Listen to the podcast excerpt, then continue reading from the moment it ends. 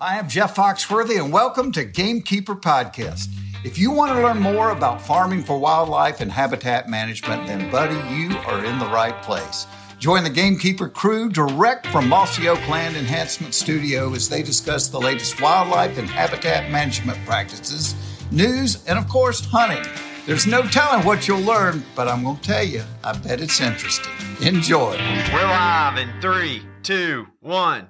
Okay, everybody, we're freshly back from the NWTF show. I don't know about freshly, but Yeah, you don't What? sound fresh at all. What an event It was a great event. it is. I heard someone say it. I didn't realize it as much because I was just so worried about pulling everything off and how we did and whatever. Someone went, you know, that's the best energy of any show we go to, trade show, outdoor show, anything. Hmm. And they were right.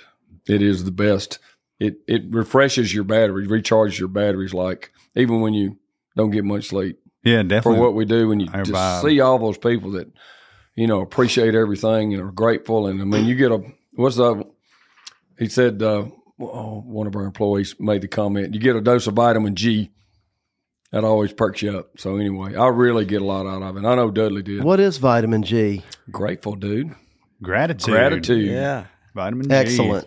We were talking to Brett Collier, uh, interviewing him while he we were there, and he made an excellent point. Is where else do you get sixty thousand people uh, with with one interest that has to do with conservation? Um, you know, his wife uh, is trying to fix the oceans. Uh, she's like a water aquatic biologist or whatever, and she's a, a way up there in the rankings. And uh, that's great they can't get 60,000 people No. to come together to fix the oceans, but uh, you want to get a bunch of country bumpkins to fix the turkeys, then they're going to be there. yep And we made it. I wouldn't say country bumpkins. That was a. there I was a- call you can- Derogatory. hey you're welcome Yeah. for the record you're welcome to call me one Yeah. I'll be proud of it Well, it was a great event. So, uh, but look, welcome everybody, West Point, Mississippi. Here we are doing another podcast. We've got a guest today. yeah guess what at that convention I had a Doc sighting Yeah, we. I think we all did. I, and, and, and he was at the Bottomland Book Club. He got, was. got to hear him He talk was. a little bit about a new book he's got out. But you know, last year we had Doc Weddle, and uh, he's just he's traveled all over the country killing turkeys in Um, all the states that have turkeys. And he was such a popular guest. Mac has just constantly been like, God, we got to have Doc back on. And I agree. So, without any further ado, we invited Doc Weddle to be back on the podcast. And here he is through the magic of the telephone. Hey, thanks, guys. Hey, good to talk. Good to talk to you again. You know, the thought popped in my head. There's an old saying, and I think about you is like, he's forgotten more than I'll ever know about the topic. And that's probably the case.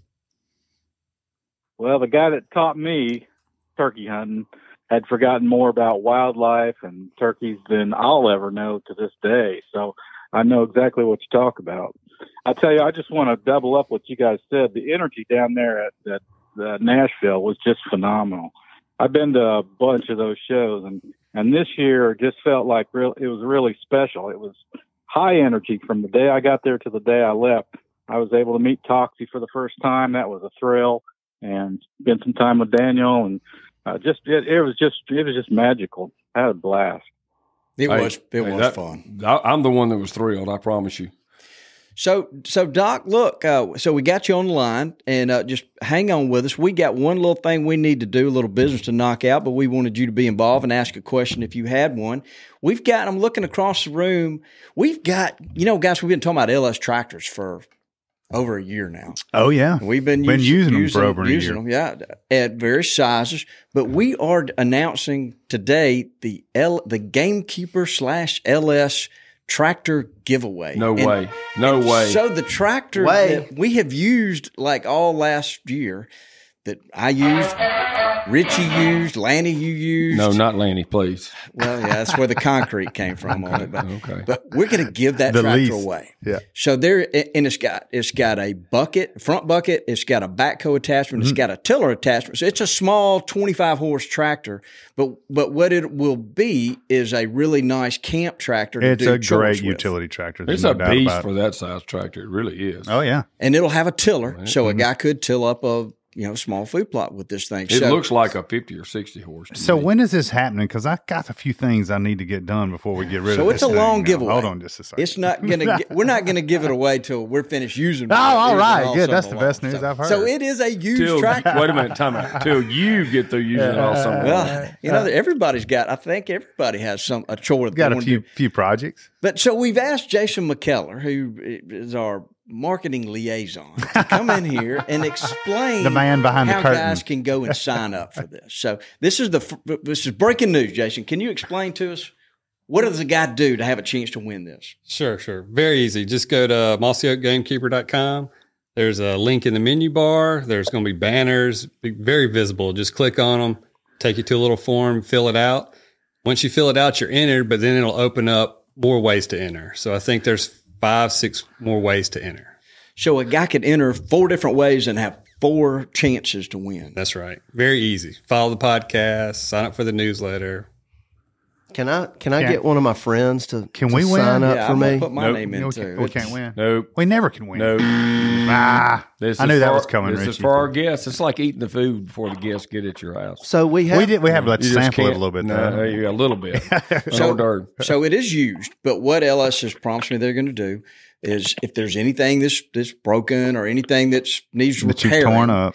they will they will repair it and they're going to put a warranty on it, and then so whoever wins this will will win a tractor that was used by us. Hey, and it's got a belly mower on it. You forgot It to does talk have a about belt. that. Yes, It it's is not on it at the moment, Yeah. but it will. I be You was haven't lost the mistaken, belly uh, which one have it you? is. Yeah, that is a true utility tractor. You can do Yeah. anything with this Yeah, tractor. you're right. You can do anything. Yeah. It, it's a great just for chores around the camp. No doubt about it. So- It's a great one. Okay, guys. So Jason, thank you. Tell them once Yeah. again what website to go to. uh, mossyoakgamekeepers.com. You can also, it'll be in the show notes. So if you're on our YouTube or watching it anywhere, Apple, Spotify, you can just click on the show notes and you can get there. Sweet. You ever been to that website? I hear about these show notes, but I never. Have you ever been to the Mossy Oak Gamekeeper website? I've been there so many times it gets tired of seeing me click on it. So okay, Jason, thank you. That's just great. We, we, we're excited It's about exciting this for everybody, yes. Yep. All right. so we Thanks to LS, they're just great partners. yeah, they are. And they make it's Oh, they make a great tractor They too. really I do. look forward to anybody who hadn't. If you're shopping for one out there, uh, Check so 'em out. far, Couldn't be any better. Check them out. That's right. they got dealers everywhere. So including the camo tractor. That now that was at, at Nashville at the uh, was. on display. There Talk was a lot about better in Bottomland. That a lot of people taking good. pictures next to it. No doubt. All right, Doc, we're going to come back to you. Thank you so much for being here. The first thing I wanted to, I'm going to let Mike ask the first question, but I was hoping that you would tell us the story of your first turkey and we just kind of kick it off there. Oh, sure. That's a favorite. I'll never forget that one. It's uh, pretty well burned into my brain matter for all time. I uh, I had I had heard a, a couple turkeys fly up to roost the the first night I ever hunted them, and the next morning I had a Jake and a hen. They didn't got he didn't gobble, but he he walked up to me at about ten yards and I missed him, just flat out missed him. And I, uh, to that point, I still had never heard a turkey gobble at all.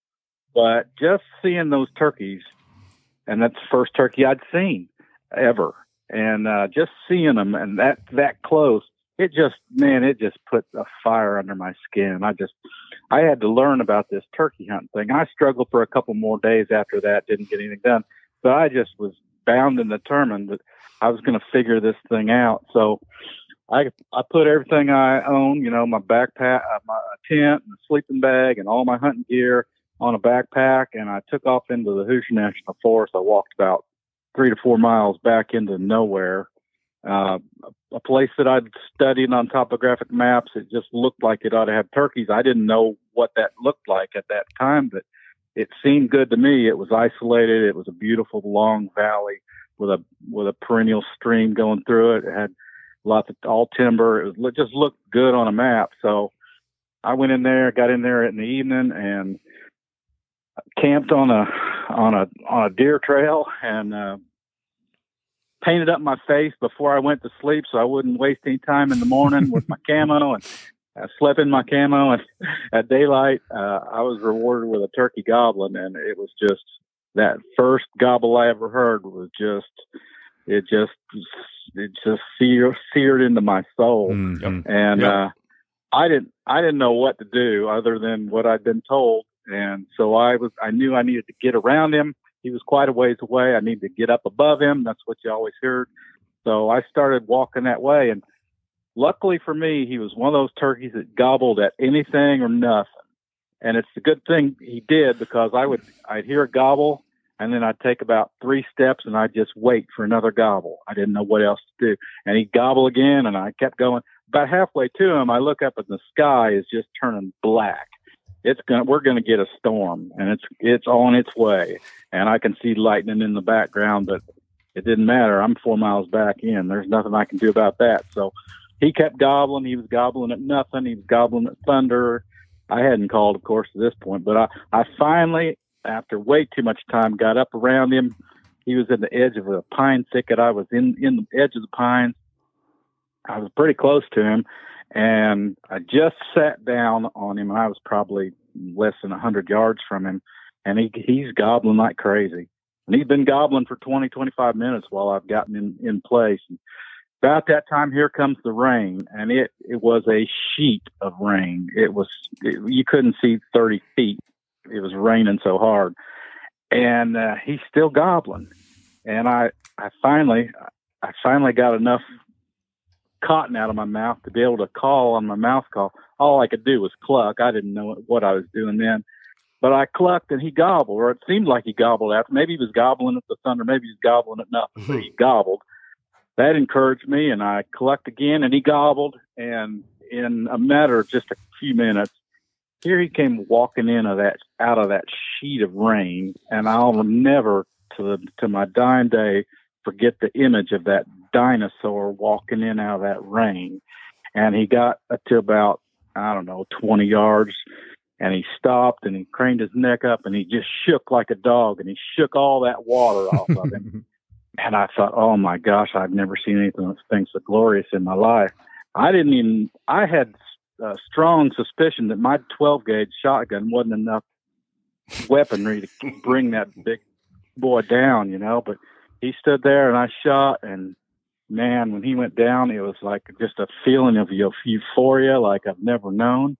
And I jumped up and hollered and made a fool out of myself to nobody because there wasn't anybody around uh, it was just uh man it, it it was that was all it took my life was my life's fate was sealed What year do you think that was? it was 1983 41 springs ago Wow. That's the year I killed my first turkey. Wow. really Yeah. I, I was 23 years old and i uh, like i say i'd i'd spent my whole life in the woods and hollers around home and i'd never seen a turkey i'd never seen anything like that in my life and it was just it's all i needed to know from that point on yeah, uh, needless to say, it's controlled my life. Yeah, it sounds like it. So the the where you were hunting was that in Indiana? Yeah, yeah, Southern Indiana, Hoosier National Forest.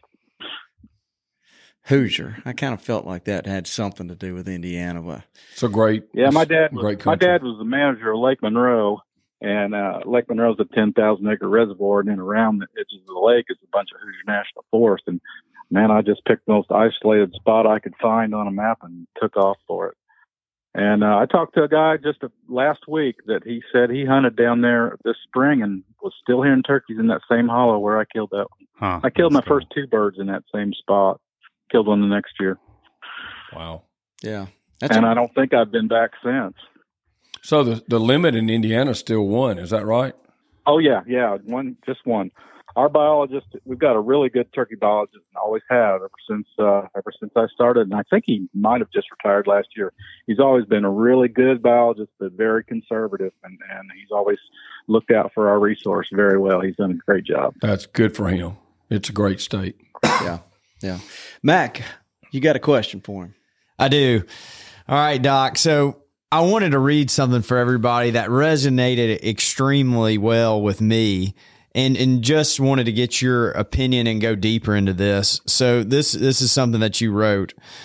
Turkey hunting isn't the equal of deer hunting or duck hunting or hunting of anything else in the world. It's far superior pastime to them all, and it should be conducted in an honorable manner with the utmost dignity. and and I take that. I mean, that's exactly how I feel about turkey hunting. But was that something that somebody else instilled in you? Is that something you learned over time, or or how did you how did you get to that point? I think it's a combination of both. Uh, the, the so the man that I sort of learned the the sport from, he was a, a wildlife biologist, uh, compatriot of my dad, and he was uh, much older than me, and he's the only person I ever knew that turkey hunted.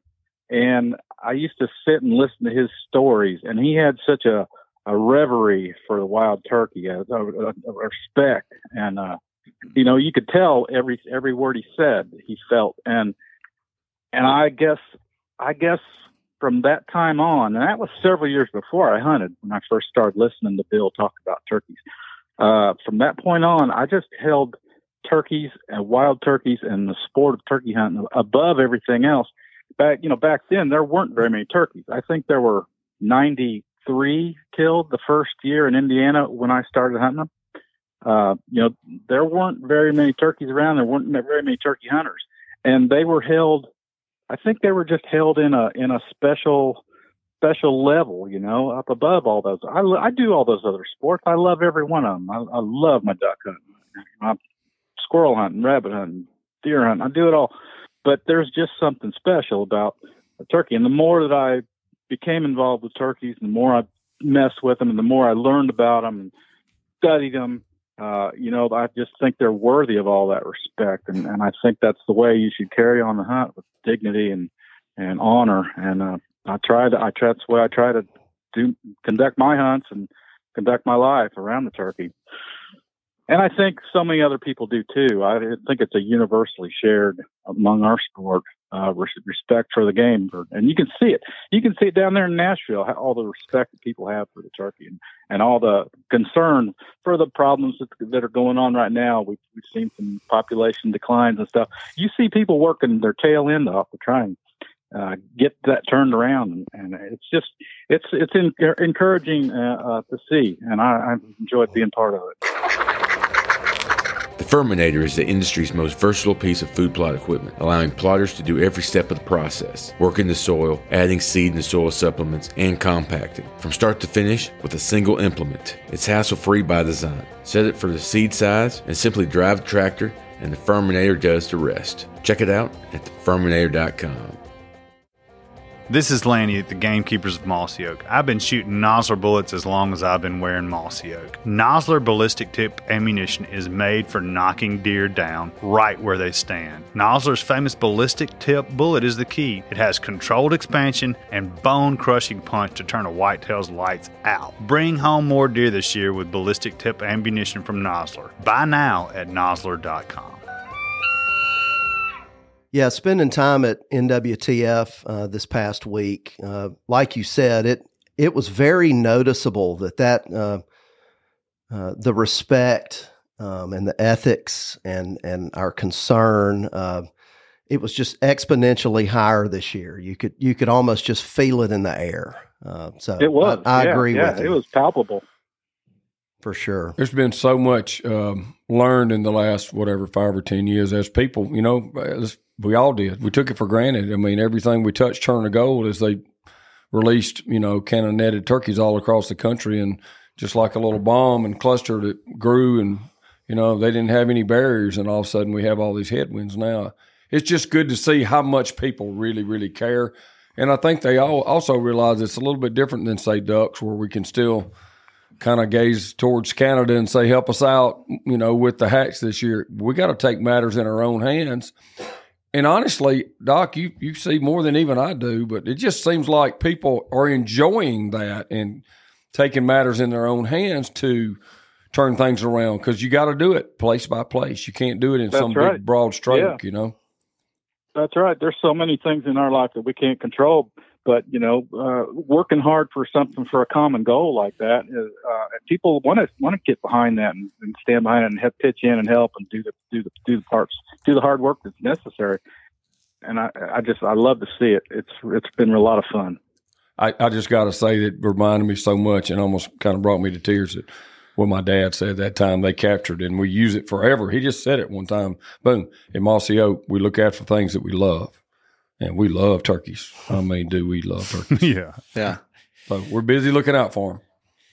Lanny, Lanny, have you got a question for Doc? Uh, you always complain that you never get to ask enough Well, well, thank so you for here including me so early in the go. podcast this week, um, Bobby. Uh, but yeah, I mean, my question is more about, I, I guess, um, when you're setting up on a turkey, you know, I guess if what i your path to success is it more based on uh, calling or woodsmanship?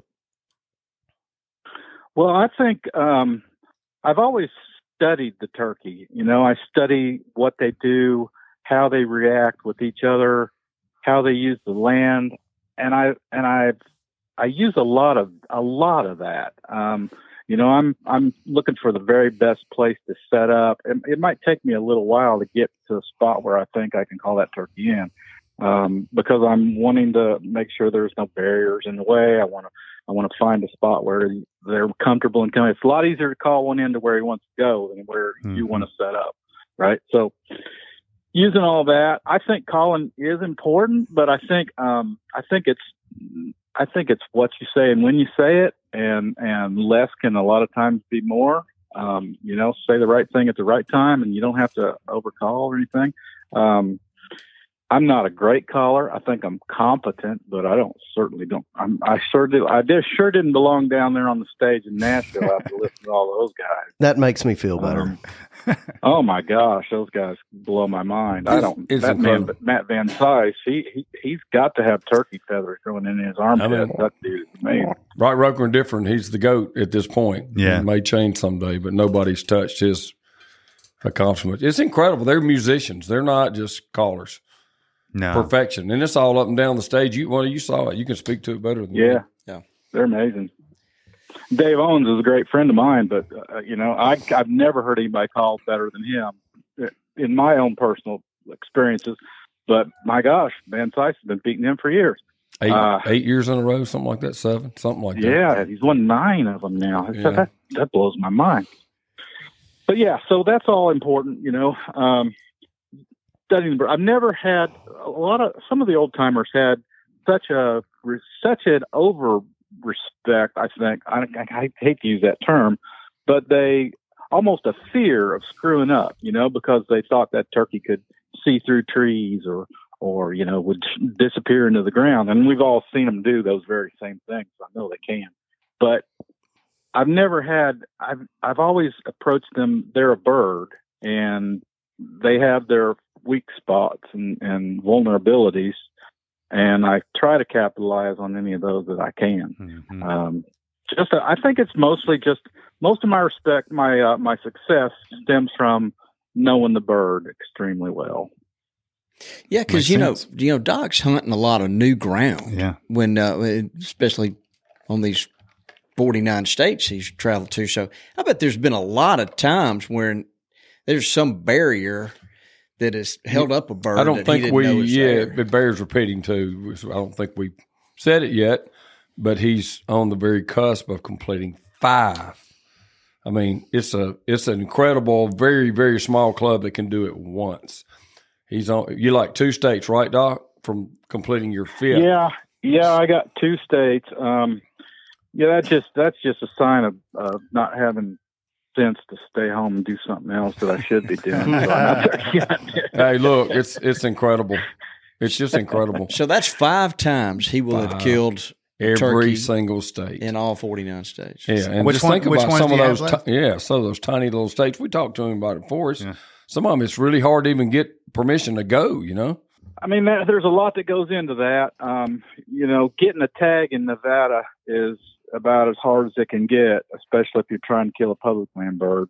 Uh, I again, I did this at the time when there wasn't a whole lot of demand; other people weren't doing it, so I was able to draw four public land tags throughout the years.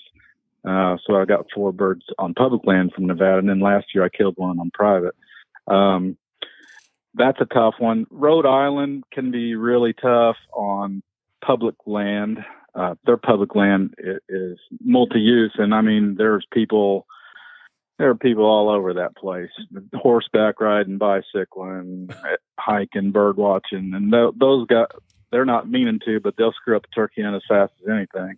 Um, and there's not a whole lot of turkeys on their public land. Some of their private land can be pretty good, but uh, those are two tough ones. Um, Delaware again, it's another small state with not a whole ton of birds in it. If you get drawn for a public land bird, uh, it can be pretty good. Some of those states like that, the access of getting the permit can be your most challenging thing. As far as the turkeys go, I think a turkey's a turkey. Um, any turkey, especially a pressured turkey, can be tough in any state. I don't care where you're at. Um, but I think it's I, I, I don't know. I think you just you make your own luck, and a lot of times you, you work hard for it, and then and it, you can sometimes be rewarded with an easy bird in a hard state. I've had easy easy hunts in Alabama, and I've had hunts down there where it just make you pull your hair out. So you yeah. never know. I've had a lot of those through my life. Dudley, you Is got a question? Yeah, I've, I've, got a lot of questions for him. Um, I'm trying to pick an appropriate one for for this podcast. I, I really want to know more about you personally. Like, you know, where'd you get your favorite? Where's the best cheeseburger you've ever gotten on the road, and all that stuff. Oh, but um, oh man, that's a, that's an easy one. It was last year. Where is that? I was out in I was out in Arizona, and I got my butt handed to me on a on a platter last year. I hunted nine days, and I got every decision I made for nine days was totally wrong. I screwed up everything, and uh, got skunked. So I was leaving there, and I was driving through uh, New Mexico, and there's a little town called uh, Hatch. And I don't know if oh, you're yeah. familiar with Hatch Hatch green chili. Oh yeah. And so I was pretty close to Hatch, and I like green chilies, and I like green chili cheeseburgers when out, I'm out, out west. So I stopped at a little place called Sparky's uh, in Hatch, and my gosh, what a cheeseburger that was! Cheeseburger and a strawberry shake and some some uh, spicy pinto beans. Man, it was a heck of a lunch. Everybody that write that down. It didn't make it didn't make up for getting my butt kicked in Arizona, but at least it was. I got a good meal out of it. There you go. I bet it changed your luck. Something that you know, earth shaking. yeah. yeah. So yeah. I just, you know, I just, I picture you, you know, you're this traveling turkey hunter. I, I have this strange suspicion that you probably read Jack Kerouac's On the Road a long time ago. and uh, yeah, a long time ago. You're yeah. out on turkey tour, but uh, I do have a turkey question. And uh, we've been talking about this amongst ourselves a lot lately. Um, are you one of those folks that like to sporadically call while you're walking through the woods to sound like a turkey? Or do you normally wait until you get to a promising area to to uh, you know yelp well, or something and try and get a gobble? Yeah, I'm not what you'd call your typical run and gun hunter. I don't think. Uh, I it, it, depends. If I if I get to an area, say I go into a new new state and I and I've looked at my maps. I've done I've done my pre season scouting or whatever. You know, as much as I can do on the internet or or maps or what have you. I go into an area, and if I start finding sign or hearing the turkey gobble, uh, I slow way down. If I'm just trying to find a bird, I'll I'll move through, looking for sign, looking for tracks, scratchings, droppings, trying to find feathers, trying to find sign that there's turkeys there. A lot of times when I'm going into a new spot, uh, it may be later in the season. I don't know if I'm hunting gobblers or ghosts. There might be other people that have already been in there and killed all the tur- all the toms, you know. So I'm trying to discern that with what I can find, what visible sign I can find. If I get into a hot area, I slow way down. Uh, I'm I'm perfectly content, especially the older I get and the more miles I put on my knees, my old bad carpenter's knees. I'm pretty content to sit for a long time. Uh, if I do, if I do just if I'm just moving and prospecting and, and looking for turkeys and I stop, I don't ever stay for less than a half an hour and usually at least an hour. Uh, and I'll call, I don't know, every five to 15 minutes, I guess. And I don't overcall. I don't just sit there and yep, yep, yep. Um, you know, I'll try to conduct what I would say would be a one way conversation, trying to start something up with somebody, get a hen to answer or Tom, I don't care as long as I can get make contact with a turkey. Um, and like I say, then I'm content to read my sign and stay in the fresh sign. If I find fresh scratching, a whole bunch of it, man, I'm going to be sitting right there. Mm-hmm. Um, a lot of tracks, man, I'm right there. So, Yeah, and and then like I say, if you if you're if you're just prospecting, I'll go every oh maybe every quarter mile or 300 yards or something, and yelp hard down a hollow or something, try to get something to gobble. Okay. Yeah, that's yeah. Everybody's got a style, and I think uh, that, that uh, it's in, it's interesting to hear different styles.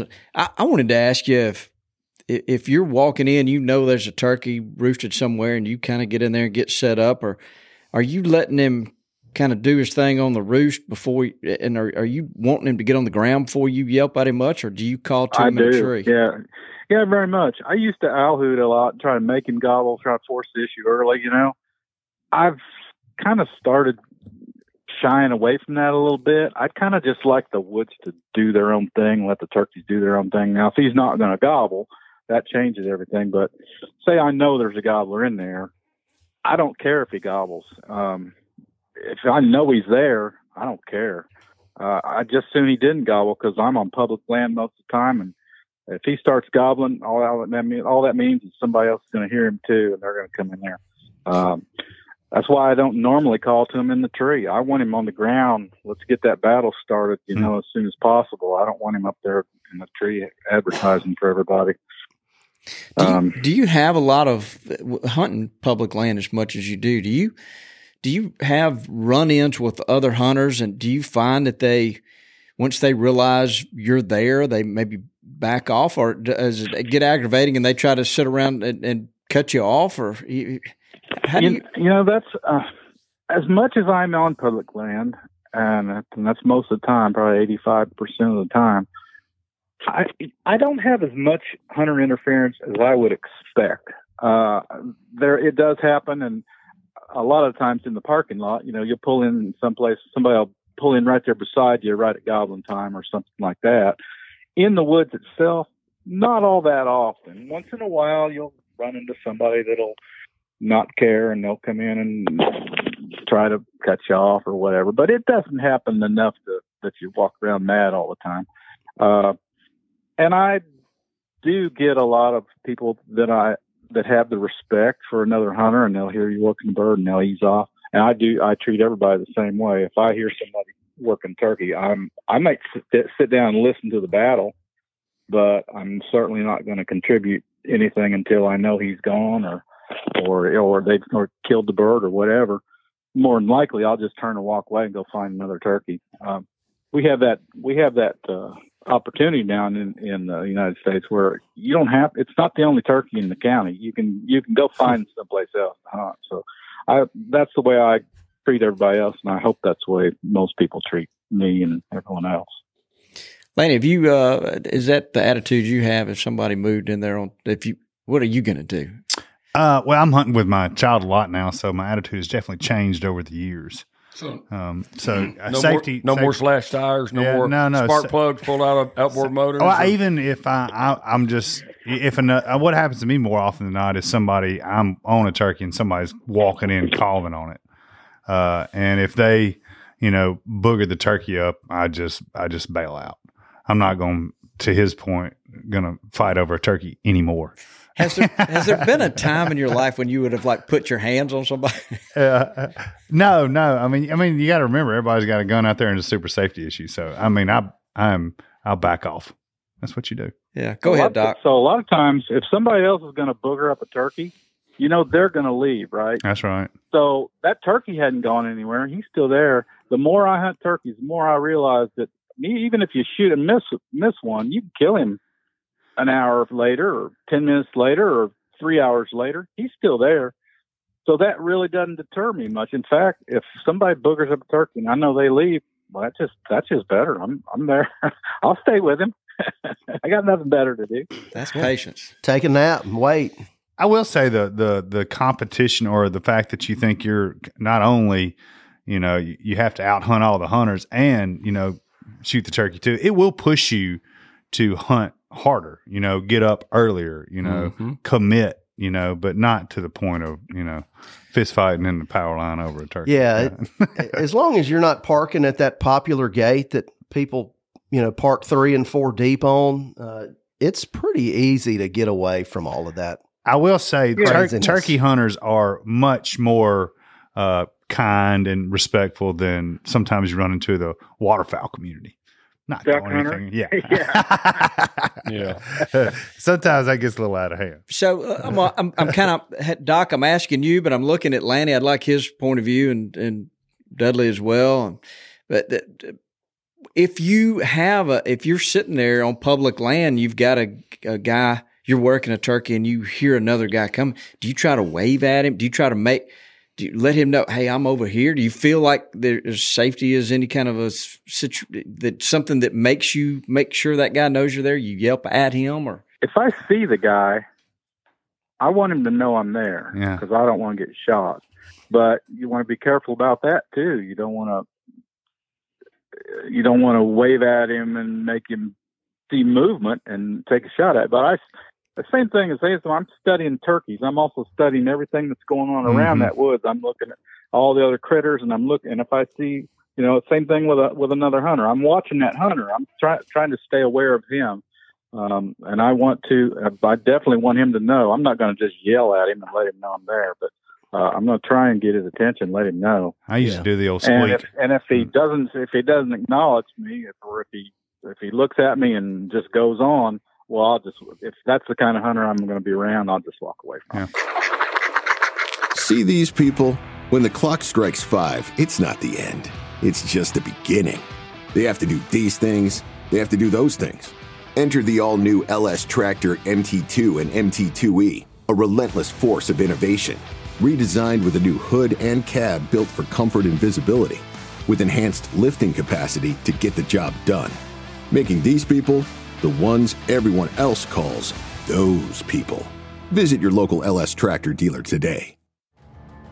Moultrie was first in feeders since 1979 and is the leader in total game management. They're taking feeding to another level with the new Ranch Series line of durable and versatile feeders perfect for both wildlife and domestic livestock. So, Dudley, you can feed your goats. Whether you're a deer hunter, a hobby farmer, a land manager, or a rancher, Moultrie has you covered with several kit options, including a rotating auger, broadcast, or a gravity kit. And these feeders are 300 or 450 pounds. They're big feeders. All right, so guys, Moultrie is offering our listeners a 15% site wide discount at moultriefeeders.com. Use code Mossy Oak with a capital M, Mossy Oak, at moultriefeeders.com and get that 15% discount.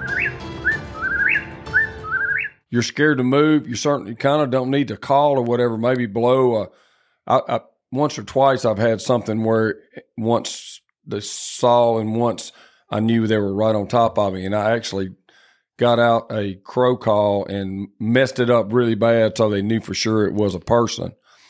Because I felt like that was safe. At least they wouldn't draw down on me or whatever. One time, it made a guy who was coming in, it made him disappear. They just vaporized because they knew, and they weren't. I was where I was supposed to be. They weren't. Well, you- other other time they looked over and saw me then when I was on public land. So uh, I don't know. That might be a. s- What do you think is the best thing for people to do safety wise? I, I tell you what I do. I learned it from you. What's I- that?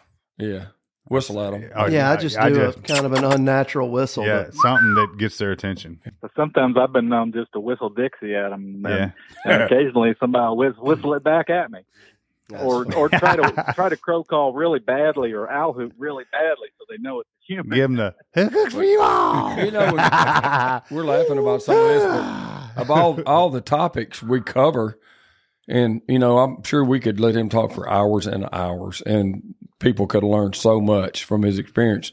But it's probably the most important topic. I mean, if Safety, 100%. If we help one person Not get out of shot. a tight spot safely, then that might be the most important thing we give them out there, Doc. And you have so much experience with that, also. You know. Doc, have you ever had a situation where you felt your safety was compromised? Oh yeah, absolutely. Yeah. Uh, that's when that's when you sneak out of there. Yeah. Uh, I've never. I don't think I've ever had anybody level their gun at me. I don't think uh, that I knew about. But yeah, that that thought's always in the back of my mind. I know a couple of my friends have been shot. Uh, I shared the stage with uh, with a guy at the turkey convention. He'd been shot oh, 20 or 30 years ago, and he's still blind in one eye. Um, so yeah, that's an, it's an awareness. You got to be careful. You gotta you gotta watch what you're doing and watch the other guy. Yeah, Mac, you've got a question. Yeah, Doc. So, I mean, finding the turkeys is the, I mean, number one thing is being where the turkey is. I mean, what are some, what are some tactics that you might be willing to share about how you find these turkeys? I mean, by a phone or a laptop. Well, um, in the old days, back when I, you know, started doing this traveling turkey hunting thing, um, it was writing to biologists and and making direct contact with turkey biologists and seeing what they suggested, areas they suggested, uh, in co- in combination with studying any literature I could find. Um, you can get, you know, um, lists of hunter densities per county or kills per county or and then you know, I'm looking at public land options. So, you know, I'm looking at um, anything that they publish, um, and then and then in conjunction with that, then I'm talking to those biologists, getting an area, getting it narrowed down. So before I ever get to a state, I've got a pretty good idea, and this is built up over years to the point where now it's a lot easier now for me because I've got a database. But um, when I'm just going out cold, it's you know looking at looking at the ground features, um, looking at the at the uh, like I say the the success rate in that area, and uh, just whatever I can find. Talking to people at the grocery store or the post office, or you know just anybody when you're in the area. Look, stopping at a restaurant and talking to people. Wear your camo. I, I always wear my camo, and I've found a lot of turkeys. Yeah. Somebody will strike up a conversation in a restaurant. You turkey hunt? Yeah, yeah. Got any luck? No, not really. Well, I've saw turkeys over here on this and that road, and well, I appreciate that. Yeah. Where? So, Yeah. whatever you can do, you know, you got to work hard at it sometimes. I've never thought about the wearing the camo thing. Just to That's because we always got camo on. conversation. so how often do you see a turkey strutting in the field and look at your own ex now you can see who the landowner is probably or the house there's a house there stop and ask permission to go hunt how often does that How come- often do I ask permission? yeah Hardly, never, ever. I'm, I'm old school. All these young guys, all these young guys older, younger than me, that OnX is the is the way they do it. And man, I that's not the way I grew up. I struggle with. I use OnX, you know, religiously, but um, I don't ever call people looking for permission to hunt. You, yeah, you- Lanny, you would just go, wouldn't you? You Ask permission later. No, Bobby, I mean, why are you framing me up as the outlaw? mark that time code Richie. Yeah. I do have a question related to this though, Doc. Do, how much afternoon hunting do you do? Do you, you know, stay out till Oh, quite bit. sunset and, and roost birds for the next morning? Yeah, I do quite a bit. Um, a lot of times I'll knock off if I'm hungry. I'll go eat or something, one or two o'clock. But I get back in the woods pretty soon thereafter. If I'm going to, you know, spend my time going to another state, buying an expensive hunting license and such, and my time, you only get three months, so um, I want to be in the woods as much as possible. Yeah, I, I I agree. venture to say you just you like being in the woods, and it's Yes. it's a I do. You get There's no place I'd rather be. Yeah. you Yeah, get I that sense get of that 100%. fulfillment. So uh, it's it's way better than sitting at the tailgate eating Oh eating yeah. some what am I going viands. to do You know? back? Yeah, what am I going to do back at camp? Take a nap. I can take a nap in the woods. A lot better. Yeah. I sleep really good out there. So I, I I've been known if you if you talk to anybody that's hunted with me, they a lot of them have pictures of me falling asleep. Well, I bet I bet those woods naps are the best. Yeah, that's one of my favorite they tactics. are. They are. I Wake sleep up to- better in the woods than any place. Yeah. So, and he's hunting some pretty places. Oh, so yeah. Being out there in, in them is, is In a all lot of- 50 states or 49. yeah. I it just I, I get it that you're just the you're kind of the guy that's not really mad at him, but you just enjoy the whole process so much and being out That's there right. and doing it that the the luck seems to find you. I mean, you obviously have That's right. experience, but And he's out there. you just enjoy being out there so much that uh, you know whether you get That's one or it. not. I tell you, why that That sun's shining out all, there yeah. today. Mm. The only thing that the only thing that I regret, I guess, a little bit, not much, um, is I haven't done nearly enough fishing. I mean, I've I've driven by a lot of beautiful trout streams and fishing water, and I'm not wet a line over the years. And I wish there were more hours in a day so I could do everything. But uh, Well, they yeah, might- I'd you got to pick your pick They your make those little packable fly rods. You can stick one in your turkey vest, probably. yeah, for sure. Yeah, so we asked some of our listeners, we asked our listeners if, if there were any questions they wanted to ask you. And one kind of really stuck out here in my mind. I thought this might be a good place to ask it is uh, when you close your eyes and think about turkey hunting, where are you sitting? Is there a state? Is there an area? That, Mm. that, that's, A habitat type, you know, anything. That, yeah, that's that's a cool question. I like that one. Uh, I'm a hardwood boy, man. I, I love the deciduous forest. I grew up in the Southern Hills, Indiana, rolling hills, hardwoods, oaks, hickories. Man, there ain't nothing in my mind prettier than a, a chestnut tipped eastern ripping it on a hardwood ridge. It- Mhm. It does not get any better. Second to that would be Florida because I love my time in Florida. I spend about a month there guiding every year, and uh, there's something about those Spanish, those big old live oaks and Spanish moss and and those swamp gobblers and, and there's I love that down there. But my heart lies on the in the hardwoods, midwestern hardwoods. boy, it just seems like a gobble's louder in the hardwoods, isn't it? It, it Mm. just Oh yeah, just nothing better to me. It really is. yeah, they shake your chest. I just Nothing love yeah, like those it. ridges, and you stumble across an old tree with character, and you know that just Yeah. is so that's Doc, hard to beat. We've been asking everybody that we've had the last few weeks about drumming, and does do you, are you a guy that can hear that? And can you hear it at a distance? Can you course it? Do you does it figure into I your do. game plan? Or you, Yeah. I was blessed with really good hearing, and I've I can hear drumming for a long ways. I think maybe it might have diminished a little bit over the years in one ear. Uh, now I noticed that I think it's left, but it's really right, you know. And uh, but other than that, I can hear them a long ways. There was a time uh, I was in New York one time, and it was an hour before daylight, and I heard this turkey drumming, and it was just mist and rain, really, really light. And I don't know if that contributed to the acoustic, whether that whether that uh, was like a radio receptor of the drumming or whatever. But I started walking towards this turkey, and I finally got to the point where I was right up underneath him, still still pitch dark, and uh, I didn't kill him. He flew down went the other way. I didn't kill him. Well, I came back later and I paced that off from where I first heard him to where he was roosted. It was about 300 yards. Wow. And I thought, my gosh, how could I, how could I possibly have heard a turkey drumming that far? But I did. Uh, I hear them regularly, 100, 150. Yeah. Um, and I use it a lot. I, I drum them uh, some. I spit and drum. And, uh, I was listening to your podcast with Dave the other day, and he was saying that he doesn't really use that much. I do.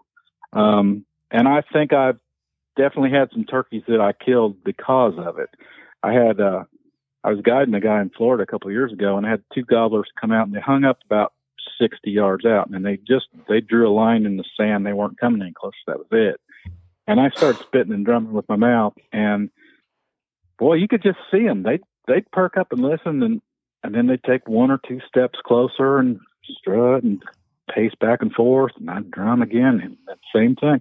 They finally got to about 32 yards, you know, and then he killed one of them. And I definitely directly attribute that kill to spitting and drumming. Hmm.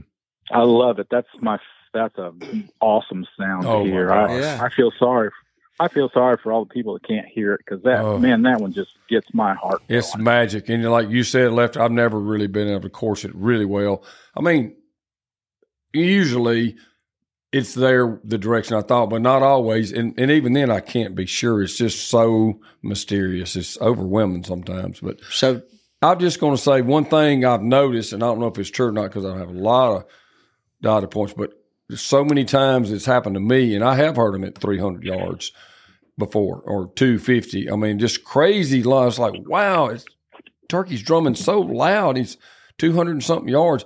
Every time that I ever got lucky enough or someone with me killed one of those, it was always a very old turkey. And I'm just wondering, I asked Dave that and he, he didn't, he said, yeah, but he wasn't, you know, he didn't hadn't noticed that. Have you noticed that whenever you've had a remarkably loud drumming turkey that you, if you killed him, it was an old turkey? I heard you say that remarkably when you're talking to Dave, and I, I can't really, I can't really say as I've paid any attention to it, uh, old turkey or not. Yeah, it's interesting. I found it really interesting to to hear you say that. Um, I'm going to start paying more attention to that, maybe. Because it's just every now and then, I, and maybe it's the conditions too, but Hmm. every now and then you can hear. There's no way I can hear that turkey drumming, but but I still remember vaguely because it was a really slow year, and I hunted a lot in Alabama, and I hadn't even killed a turkey on this property, my favorite place all year. It was like two days before the season was over, and I just heard a jake gobbling, and I just well, that's a jake, so.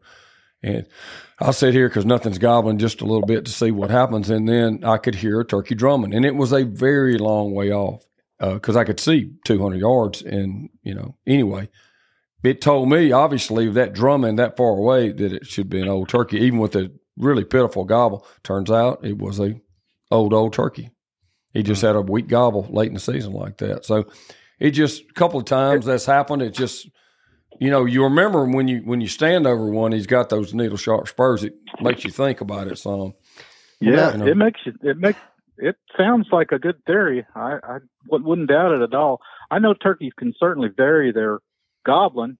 I mean, I've seen Oh, turkeys yeah. standing at 60 yards from me and gobble. You couldn't hardly hear him. And I've watched turkeys at at 150 yards that you couldn't hear at all. Yeah, Now that maybe that's terrain. Like a lot of times in Florida, if he's out there at 100, 150 yards standing in a pasture, you can watch him gobble all day long. You won't hear a dang thing. But that's I think I think they probably can vary their drumming too. I would think so. So, can you give us an example of how you spit and drum at them? Can you do that over the phone? I just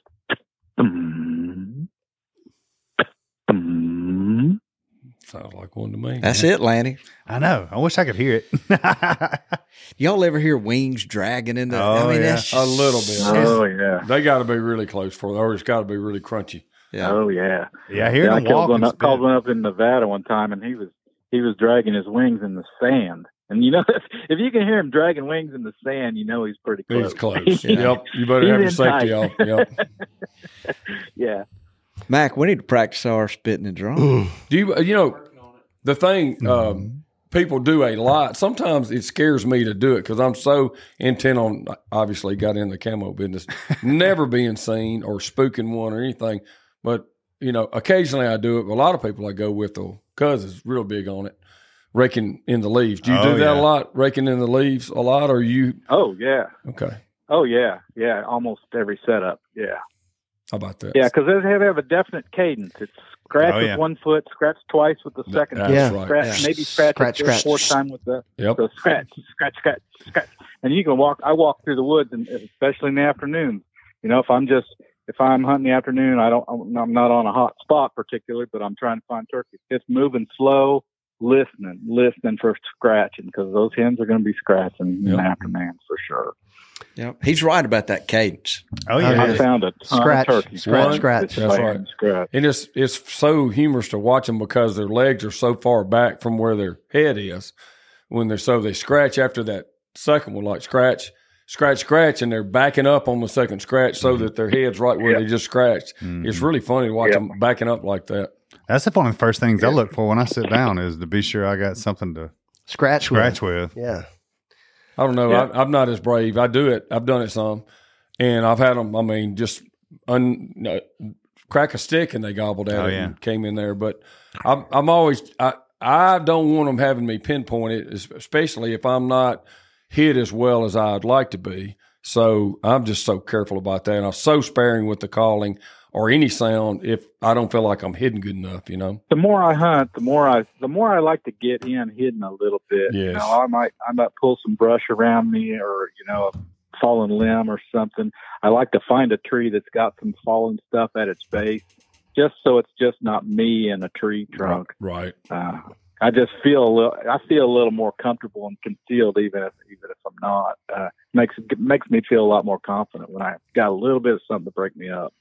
And again, sitting in the shade, always, always sitting in the Oh, shade. Yeah, one of- in the. That's one of my little things I've never heard anybody talk about before. But if you're going to sit for a while, like especially say up in the morning, nothing's really happening, but you're going to stay there. And I've done it so many times. I get in the shade, and then like 20 minutes later, I'm in the bright sunlight again. Well, the sun's going from like east to west. So if you're looking there, you know where that shade's going. I sit at the very edge of it, so that I'm Yep. sitting in the shade longer. And, you know, Mhm. and I, that's a small tip, but you know, You sit there and It's you've been there an hour and you thought you were in the shade. Next thing you know, there he is, and you're sitting in the bright sunlight. right. But but no, it's the little, it's attention to the little details that make you successful or not. A lot of times, you got to pay attention to that kind of stuff. I tell you, it sounds like it sounds like Doc's got a lot of woodsmanship Oh, skills. my those gosh. old school that I wish we could pull some of those tips. You know, he's got a bunch of them in him. So much experience. I grew up as a squirrel hunter and a and a rabbit hunter without dogs, and you know, I learned to, you learn to get around in the woods and, and a trapper. I'll tell you what, I attribute a lot of my outdoorsmanship to to being a trapper all my growing years. You know, he takes his learning most, what critters do. the most important uh, nutritional supplement for turkey hunters is your vitamin P. Patience. Mm-hmm. Big time. Absolutely. Yeah. Yep. Agree. So, Doc, I want to ask you, a guy, if you've traveled so much, and how did you, uh, what contributed to you saying, okay, I, you know, I think I'm on, I think I want to try to kill a turkey in every state, and just the, that it Mm. uh, initially it sounds like a monumental task, but how did you, how did you kind of make that j- jump in your mind to say, I think I can do this? Well, I I backed into that one. I didn't really. That was not a goal from early on at all. Um, early on, it was I want a turkey hunt. Second thought was I I can't hunt. You know, our our season back then was only twelve days. Well, twelve days wasn't enough, so hmm. I got to extend that somehow. Somehow, so I started going to other states, and then it's like, well, two states isn't enough. I, I, I think I can hunt more than that, and so doing that, and then so you're and then it's like I want to hunt different environments. I want to see the West and Ponderosa Pines, and I want to see Florida and the swamps. I want to see the Northeast, and I want to see it. I want to see that Texas country, you know. So uh, a curiosity about other habitats and where these turkeys are living. So that started out like that, and then the more I hunted, you know, I just just started knocking states off, not not with any kind of rhyme or reason. Then I got to a point where it's like, well, man, I've hunted a lot of eastern states. Maybe I maybe I'd like to kill turkey in all the eastern states, you know. And and then one day, uh, my friend Larry Sharp, biologist down in Kentucky, he said, well, why don't you just kill one in all states? I, I started looking at my records. Shoot, I've killed turkeys in 25 states already. I only got 24 more to go. I think I can do that.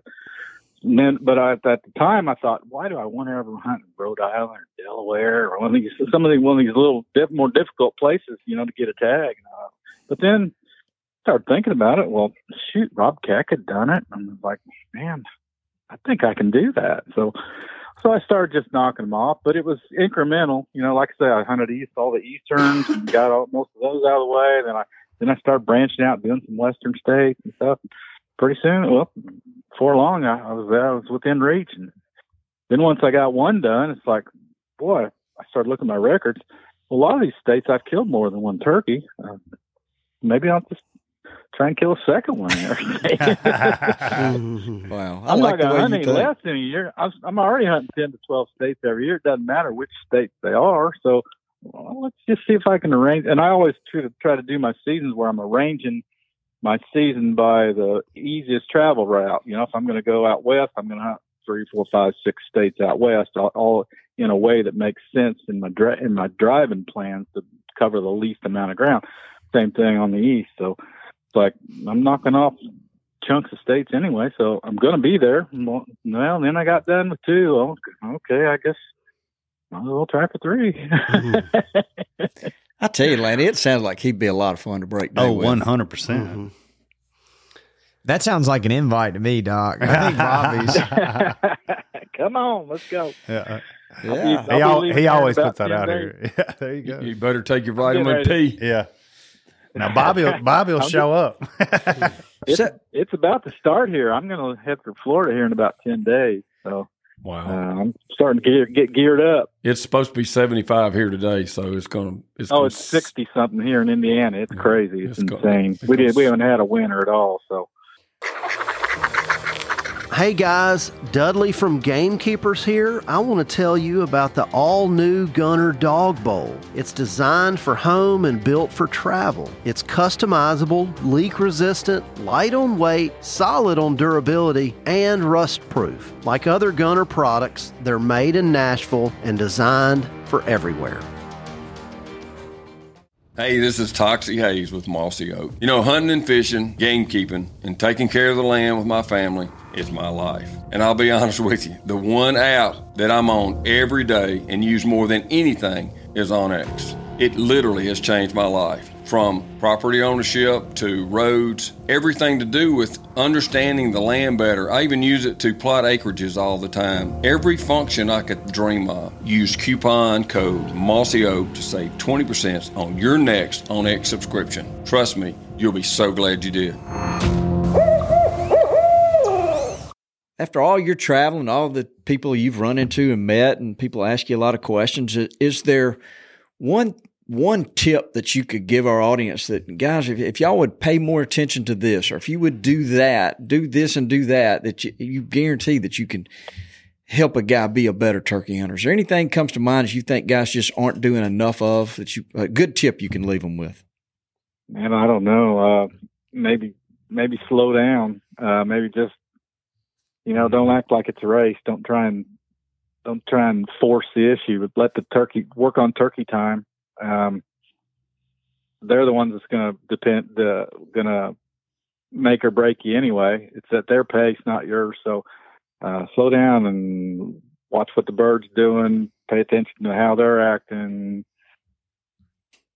I guess I guess that'd probably be as good as any. Yeah, yeah. Like, like like you say, vitamin P and a lot of vitamin P and study the birds, study the study the turkey. Yeah, Toxey's applauding that comment. It, you, you made something earlier about kind of letting the woods wake up and letting the morning kind of happen on its own rather than forcing some yeah. of the issues. I, I made a note about that because I think that was a really a really good comment as well. Especially turkeys. I don't know if it's the right way to do it. I just see. I don't know about that. I mean, I enjoy it just to. I've been a uh, habitual record taker, so I've always recorded the time of first gobble, every day I've ever hunted. You know, wow, when did they wow. start? And if you're forcing the issue earlier than that, then it gives you kind of a false reading. So I just sort of want to. I'm just curious at what time they're going to gobble by the, all the, on their own. So I've studied that, and I guess that's why I've I've slackened off on on trying to make them gobble. Uh, I just I like it. I like to see how the morning develops. You know how how it all comes together, how it starts. It's just uh just you, the way I've started doing it. Now I do I still I'll still make him gobble once in a while, but uh, most of the time I like to just let them do their thing. So do you find that if uh, I I don't keep notes, but I do look at my little watch and I, I try to make notes about when they're mental notes. If he gobbles at six oh one today and I don't get him for some reason, I go back in the morning. I always just feel like at six oh one he's going to gobble t- tomorrow. It's going to be pretty close to that. All all things uh, equal, mm-hmm. unless the weather changes or something. He's going to be within five minutes of that. I think uh, almost always. The time changes like 50 seconds, 45, 50 seconds a day, doesn't yeah, it? Gets a little earlier every so day. Yeah. It would be 6.02 tomorrow or 6 right. o'clock tomorrow. So. Yeah. Um, He's going to be there pretty an hour regular. early. they, they're pretty regular on when they want to gobble.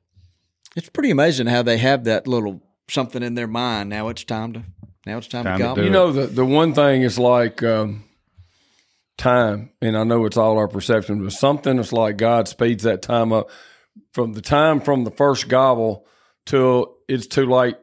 It's too late, too late to get close enough. Mm-hmm. It goes so fast some days. yeah, it does. you Yeah. know, Yep, it does. I'd be. I'm curious, Doc. I mean, as much data as that you keep, is there any anomalies or any anything that just jumps out to you, whether it be the pressure, or the sunny day, or going to bed happy, waking up happy? Is there anything like that that that you see and you're like they're going to be ripping it in the morning? Well, I've not ever kept a barometer. That's the one thing I don't have. But I'll tell you one thing: if it's if it's gonna rain mid morning, and if if it's not raining at daylight, but it's gonna rain mid morning to noon, you can pretty well count they're not gonna gobble for crap first thing in the in the tree. I find that time and time again. If I don't hear any gobbling, I look at the weather and it's oh, it's gonna rain later on. And okay. So I guess it's probably pressure related, I would think. don't you think it's different in different parts of the country too? Oh, for sure. Yeah. Yeah, yeah. So but time and again, I I find that to be pretty consistent. If they're not, if if it if they're if they're just not gobbling in the morning for whatever reason, a lot of the time it has to do with rain coming in. Mm-hmm. Now I, that's different. If it's raining at daylight, whole different ball game. I love a little drizzling morning. Man, they'll gobble their brains out a lot of times. Um, if it's going to rain, if it's raining good, I've had them gobble good. If it's going to rain late afternoon, same thing. They'll gobble good. But boy, that mid morning to noon that time time frame, that's like imminent weather coming in, and it must it must just trigger something in their brains, and they don't feel like gobbling. That makes a lot of sense. I never really hunted turkey hunted in the rain much. I actually have sometimes, and but I, I had some I great hunts in the rain. Yeah, I I guess that knew first they one were I there. killed in the rain kind of got me started, and, and I, Yeah. I I'm not scared of hunting in the rain. I, if it's going to be a, just a downpour, you know, I'll I'll probably sit in the van for a while. but- yeah, long I mean, it- duration. yeah, but if it's a, a drizzling type rain or a real light rain, then I'm going to be out there. You know, There- I- it could it could get good. I'm bad to not go if it's looking bad outside. I'm not. I'm not. But I do remember a, an older fella that gave advice when I was younger, and he we went and one morning and uh, had a hunt. Didn't kill a turkey. Had a bunch of hens and all. There, the turkeys gobbled. and We could hear a turkey or two, and it was raining. And he said, "Look, son," he said, "turkeys do almost everything just like they do when it's beautiful." Except you're not out there to hear them, or you can't hear them if you are because the rain, you know, knocks down the sound. That's right. You know, he he acted like you know that's yeah, you might not can hear him, but he they work the same, call come to a call the same, and do everything. It's what he said. I, I can't bear great witness to that because I had the times I do go, I know where they are for sure. I roosted one, you know, today's world. I saw them on camera the day before, or something like that, you know. And I will go in the rain. Yeah, I'm always worried about my calls.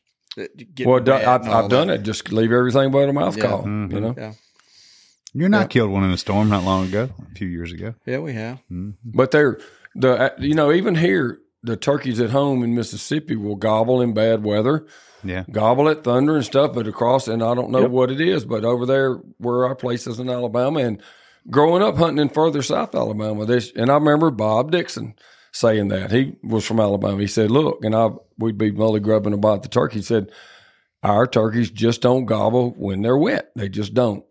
Hmm. And so I've noticed, at least in that part of the country, what the weather's like when they go to bed has a big factor of how they're going to, you know, mm-hmm. ring it the next morning. And not so much here. I mean, you know, when they get cranked up and they're, you know, they're wanting to breed hens and all, they they usually gobble anyway. But I don't know. It's weird. Something about those old school Alabama turkeys are so weather sensitive. A lot of times when you've gone through a couple of days of really heavy rain, you know, and, and then it's going to be really nice the next day, and you think, oh, they're all just going to crank it today. They've got to. They've been wet for two days. Now it's beautiful, and then and you won't hear any, and it's like they, I almost need another day of Right. decent weather before they start firing up again. So, so Doc, being a woodsman in both forms of the, the word, what's your favorite slate glass call wood? What's my favorite uh, Do you glass have, call wood? or do you have a favorite wood, or do you make, do you have a favorite wood that Like- the call is made out? They're of? like oak, walnut, you know, whatever. Yeah, cherry. Well, um, not particularly because I've got a ton of glass calls that all sound good. Um, the one call I've stuck with a lot of years is an old Cane Creek call that was made out of poplar, and I and I love those old calls. Uh, he quit making them out that; he makes them out of mahogany now. Uh, they sound good, but I I like that sound that those old ones got. But I don't think it much matters on the wood so much as the rest of the configuration of the call. Uh, the striker, I think, makes a heck of a lot more difference than what the call's made out of. Um, and I've been using. I really like tulip wood. It's one of my favorites for a striker. Um, Macassar ebony's another good one. I've been using. Derek Stuckey makes some from Obsession Turkey Calls, and I've been using his, his strikers for a long time. And man, they they sound really good. In fact, I just picked up a few more when I was down there at Nashville. I, I used to buy a few more from them every year. I must have a hundred, and uh, I really really like that tulip wood striker. I wish you. it, it'll make about any pot calls sound good. I wish you'd have told me that before the convention. Now we got to call online to get one. yeah. You ever you ever lose a striker out there, Doc, and then oh. you just spend the, another hour going Oh, back yeah. looking for it? Oh my gosh, it's, Oh, all, it's the worst feeling. Or Worst. yeah, Worst. If, Yeah. For me, lost a call you've had for like thirty years. I've had that happen once or twice. It Yeah. breaks my heart. Yeah, it It's a uh, sore subject with me. Yes, I, I I lose a lot of stuff in the woods. Why don't we ask our trivia question of Doc right now? Now hold on, wait a minute before you start. I want you to ask me a better one than you asked Dave Owen. Yeah, I agree. He hung Dave out to dry really bad. Doc. I was disappointed. That was in a Dave. killer. Nobody knew the answer to that. I had so many people come up to me at NWTF and say, "I can't believe Indian hen." Everybody knew what an Indian. Oh, they did not. You're I just didn't. trying to get out now. Uh, Richie, why don't you set up the segment real quick with our sponsor there? Today's trivia is brought to you by Sheffield Financial. Fuel your gamekeeper projects with financing for power sports, outdoor power equipment, and trailers. Begin your next conservation adventure at SheffieldFinancial.com. All right, Richie, thank you. So, Mac, let's go with the question. All right, Doc. So we're we're going to ask you a question, and the listener who left us a really good review, his name is Maddox H thirty three. Will actually, if you get this right, he will get a Gamekeeper Edition turkey vest. What a, Oh. what a great prize! Wow. Nice. So, so, so, Man. so the guys at the Gamekeeper Fieldwear have given us six vests. So the next six weeks, we're going to give away a Gamekeeper uh, a turkey vest. Perfect. So, so guys, if you'll go leave a review, you got a chance to win one. But also, they gave us a code. Anybody listening to this can go to Gamekeeper Fieldwear, type in uh, the code, and get a twenty five percent discount. Nice. What, what's that code, Mike? The code is podcast twenty five, How about that? and that gets you twenty five percent off the turkey vest. Podcast 25. And it's a great turkey vest. It kind of got overshadowed last year by the Mr. Fox vest. It took all Rightfully, the hype. right- rightfully so. yeah. It did. But guys, I think if y'all go check this vest out, it's got a lot of features. You'll like it. It has. I'm looking at one. It has a lot of zippered pockets, so you, you, if you're like me and Doc and Dudley, you can zip your calls up and not leave them sitting at the base of the tree. Oh, I'll leave them anyway. It does. It's, it's got fourteen pockets actually. Oh, wow. All right, Doc. Here we go. So All right, the tee qu- me up an easy one. All right, so it's true or false. Owls eat everything whole or break it apart and swallow it. Their digestive system then breaks everything down, and if it can't be digested like a bone, fur, or cat collar, it is coughed back up in the form of a pellet. True or false? I believe I would call that one true. Nailed it. Go. There you go. Anybody that's ever cleaned out a shooting house that had the window open all summer. Owls cough up pellets Yeah, can tell. of what they didn't digest, and then scientists go and study those pellets, and they understand what the diet is. so you can comprised of. see who came up with this question, Doc, by Bobby's fervor for this. You can always tell if it, if it's a question and it's just nobody could make this up. It has to be true, and that's what Doc was thinking. Yeah. There's, there's no way he could have made that up. That's right. I, lo- I love the way you, I love the way you threw cat collar in there. Yeah. So in my research for this question, turns out great horned owls Like cats. like cats. Ooh. My buddy down in Florida called me last week, and he says I got some bad news and some good news. He says, uh, uh, my, my the bad news is my bet my pet gobbler got killed last night, Mm. and I said that's too bad. But his name was Buddy, and you pull into Bill George's yard, and you'd say, "Hey, Buddy," and he'd gobble every time, day or night. Oh my He's a needle gobbler. Oh, He said, Buddy got killed last night, and he, there's just a pile of feathers there in the yard and his carcass. And I, I said, Well, how, what's it look like? Who, what killed him? And he says, Well, his head and his throat was eaten. And I said, And he says, I think it was a coon. I said, No, I think it was an owl. Uh, because the owl, when I was trapping all the time, if you if we get a muskrat in a trap, an owl would always eat the head and the neck first. And whereas if a say a mink a trap well, ate, killed a, a muskrat that was in a trap, they eat from the butthole in Mm-hmm. because a, bu- a mink doesn't di- doesn't have the enzymes in its gut to digest its food, so it gets it from what it eats. So he starts in from the gut, whereas an owl would go from the head down. And I said, I think an owl killed Buddy, and he says, Well, uh, the breast is all good. So the good news that him, of him dying is we're gonna, I'm going to go ahead and clean him. And at camp next week, we're going to have a meal out of Buddy. Ultimate respect. Thanks. Uh, oh, buddy. What a way to go. What Thanks, buddy. Yeah. yeah, yeah, we're gonna have Buddy for dinner one night. There you go. I've, Sounds a I've noticed cricket. that with my chickens. Like if a, a hawk catches one, they they go to the head first. Mhm. Yeah, yeah, That- Hawks that's surprising. Yep. Buzzard will do it too on a on a deer carcass. Starts on the eyes. Yeah. Wow. Well, we've got a we're doing a podcast, a bonus podcast tomorrow on uh, owls that actually will probably come out before this one comes out. Who So, cooks for you all? yeah. Well, Doc, goodness gracious, you're a lot of fun to be around. You've got Yeah. a book that's uh, what is? Can you tell us about this book so some of our listeners might could get that?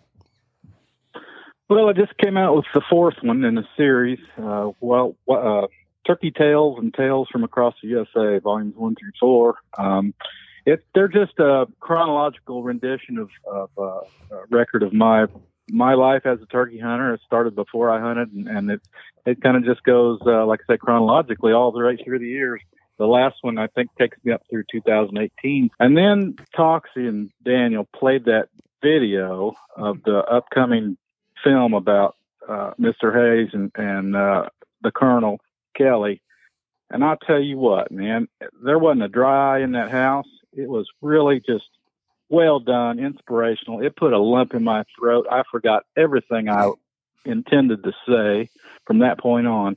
But that, that was the highlight of that of that seminar. I, I was I really appreciate uh, them, and I can't wait to see the full full length movie. It's going to be awesome. It's, it is. It literally is a movie. It's a motion picture. They're just amazing. It's just going to be. A couple of weeks, Yep. and we'll probably have Daniel or somebody on here to talk about it. So we release to the public. I think. I don't want to start a Yeah. rumor, but I think the first week of March, somewhere in there. Well, but it's done. So, so Doc, I was there. You you uh, you did a great job describing your book and all that. You you uh, you it, it was very interesting, and I think people there were just love reading about turkeys, love hearing about turkey stories, and and you've got a Yeah. bunch of good ones, that's for sure. Well, it's, uh, I, was, I appreciate Brent having me and, and Mossy Oak sponsoring everything. It was a it's a good turnout. We've done it two years in a row. and It was it was a good time. Yeah, Bottomland Book Club is what that. So, ne- guys, if you go to the Land Book Club. if you go to the NWTF next year, watch for that thing. It's one it's one Saturday afternoon for about an hour. It's really entertaining. It was amazing. So I, I feel it's winding down, Bobby. I got to say, Doc, that um, um, you know, I've, I've, as I, you know, once we lost Bob Dixon, it taught me a lesson. So I'm not go, planning on going anywhere. I hope you don't, but I've, I kind of blurt out to people all the time, you know, how I feel about. It. I just got to say that I'm so glad that you accomplished these things because it put you in the spotlight more. And it's not the turkey hunter it's the the guy that you are, the man that you are, that is so inspirational. The way you carry yourself, the way you tell stories. You could sit, I could sit there and listen to it all day, honestly. Um, you know, and so I just appreciate how you handle yourself because it puts you on a pedestal as a role model. I know that's pressure, but all you have to do is just be yourself. The way you do everything is something worthy of people listening to. So thank you. Yeah. Well, and, thank you. I, I, and- I appreciate that a lot. and you can thank uh, authors like Bobby or, or Brent Rogers or Doc by by support you know, and Yeah, support the them by getting yeah. the book and reading it. Uh, and I'll say this: you can support us by leaving a good review as well. Yeah. So, Doc, we are we are fans. Love talking to you. I feel Yes. like I feel like there's one more question. Oh, we there's need to always. ask. I, there- I, you know, I, I was going to ask him stuff like, is there any situation, you know, and I know you, you hunt so much public ground, if you you hear whether it's hens, gobblers, multiple gobblers, is there any situation at daylight where you tell yourself, "Uh oh, this is going to be good. This tells me where to get." Is is there anything when you hear it, you're just like, "Uh oh, this is." I feel a layup coming. Well, I, there ain't ever a layup in turkey hunting, Right. but I don't know if I if I got if I got two gobblers gobbling their brains out and they're separated by about 200 yards, and I can get right in between them. That is my and I got some hens. I got some hens right there around me.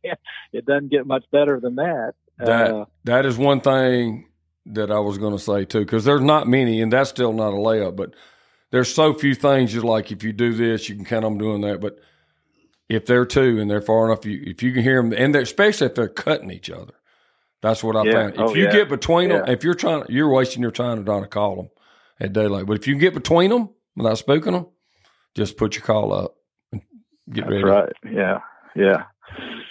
And I love I love to get a if I can get a hen that's with a gobbler. If I can get her cutting back at me, if she's really cut, cut, if she's hitting it hard, boy, that's good too. I Yeah. mean, because she's she's probably going to more than more times than not, she's going to come looking for you.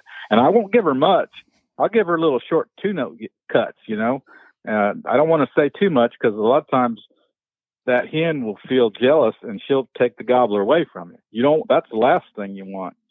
So, but if you can just get her mad enough to come looking for you, and, and she wants to express her dominance over you, that can be as good as it gets too, because that gobbler's going to come tagging right along with her.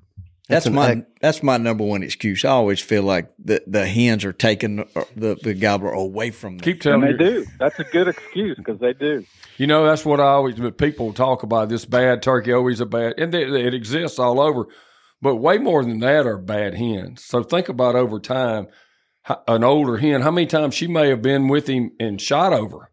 You know, when you somebody killed her boyfriend or somebody in the herd, or what, she's probably been. Chances are been around that someone calling and something getting shot at more than anybody. And so I, I personally believe the bad hen will drag them away from your calling a lot quicker than the gobbler. You know, leaves on his own. I've never thought about that. That makes a lot of sense. Absolutely. Yeah. Oh yeah. Yeah. They've seen it all. Yeah, especially I can imagine on public land how many times that may have happened, and so um, that's another reason to be careful. When- Yeah. And Yep. they they can sure be jealous. They don't like they don't like to share the competition with other hens. No, and boy, they can. They, they- you know, if you get one in, c- call one in, you just, but you you you better be wearing your mossy oak and sitting still because you Yep. you don't need her seeing you. No, and they're And going to be she's looking, looking for Oh you. yeah, yep, yep. That's Doc, you got any? You got any? que- You got anything you want to ask us before we let you go? No, you guys are you guys have been an inspiration to me for a long time, and I'm I'm just thrilled to death to share a little time with you, tell some turkey hunting stories. That's what I'd rather do than anything. So Well, we're gonna pile in that van with you one day and go somewhere, and then you'll get tired of it. Take Take real out. quick. Uh, uh, uh. maybe looking for a new ride. I've got ten days before I leave, and I just got news from my mechanic a couple days ago. that It needs about twelve to fourteen thousand dollars worth of Ouch. Oh. repairs. So um, I may be I may be driving a We might have to pick him up or something. Well, you might see me in a Volkswagen van or a Volkswagen Bug or something. We just dropped a new motor in Landy's truck. I think. oh yeah, ready to go again. Yep. so if everybody's listening to this, would buy his new book. That Yeah. might that He might, help get him get van, over the That's right. Yeah. For 23 cents a day. Yeah.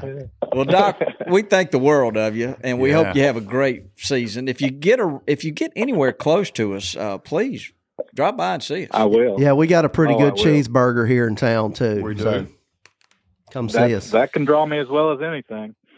So, guys, check out uh, you get that twenty five percent discount on at the Gamekeeper Fieldwear on that vest, and please remember to go and sign up for the LS Gamekeeper Tractor giveaway. Oh yeah, That's a good deal. it's a great deal. Yeah, and share that with you. Well, you know, it might it might limit your ability to win if you share that. With Still share. Come it. on, Share anyway. Share the good news. Somebody's going to win the Yeah, track. that's right. Is, the, is the point. So, all right, guys, uh, looking around the room, Lanny, you look like you've got somewhere you need to be. Toxey's got a fire dripping in the back of his truck right now. I bet. Close. Yep. I have burn permits today, multiple ones. We're fixing to go light it up. Drop it down. Well, be Hey, careful Doc. out there. Uh, before I get out of here, I meant every word I said. So thank you for just being you. That's a great gift to all of us. Thank you, Toxey. I, I appreciate it. You kind of can't tell you how much. I appreciate everything you've done for me over the years, and, and just you're an inspiration. If you want to thank someone, go look in the mirror and good luck. And Bobby said that if you get through here, uh, let us know ahead of time. All right, I will do. Thank you, guys. I hope y'all have a nice, safe, and enjoyable spring. Uh, call me anytime. We'll do it again. Happy Florida. There it is. That Let's get it sounds started. Thanks, That's right. brothers. Why don't you say goodbye, Dudley? Goodbye, Dudley. Get us out of here, Richie. There he goes. Thanks for tuning in to this week's episode of the Gamekeeper Podcast, and be sure to tune in again. Subscribe to Gamekeeper Farming for Wildlife magazine and don't miss the Mossy Oak Properties Fistful of Dirt podcast with my good buddy, Ronnie Cuz Strickland.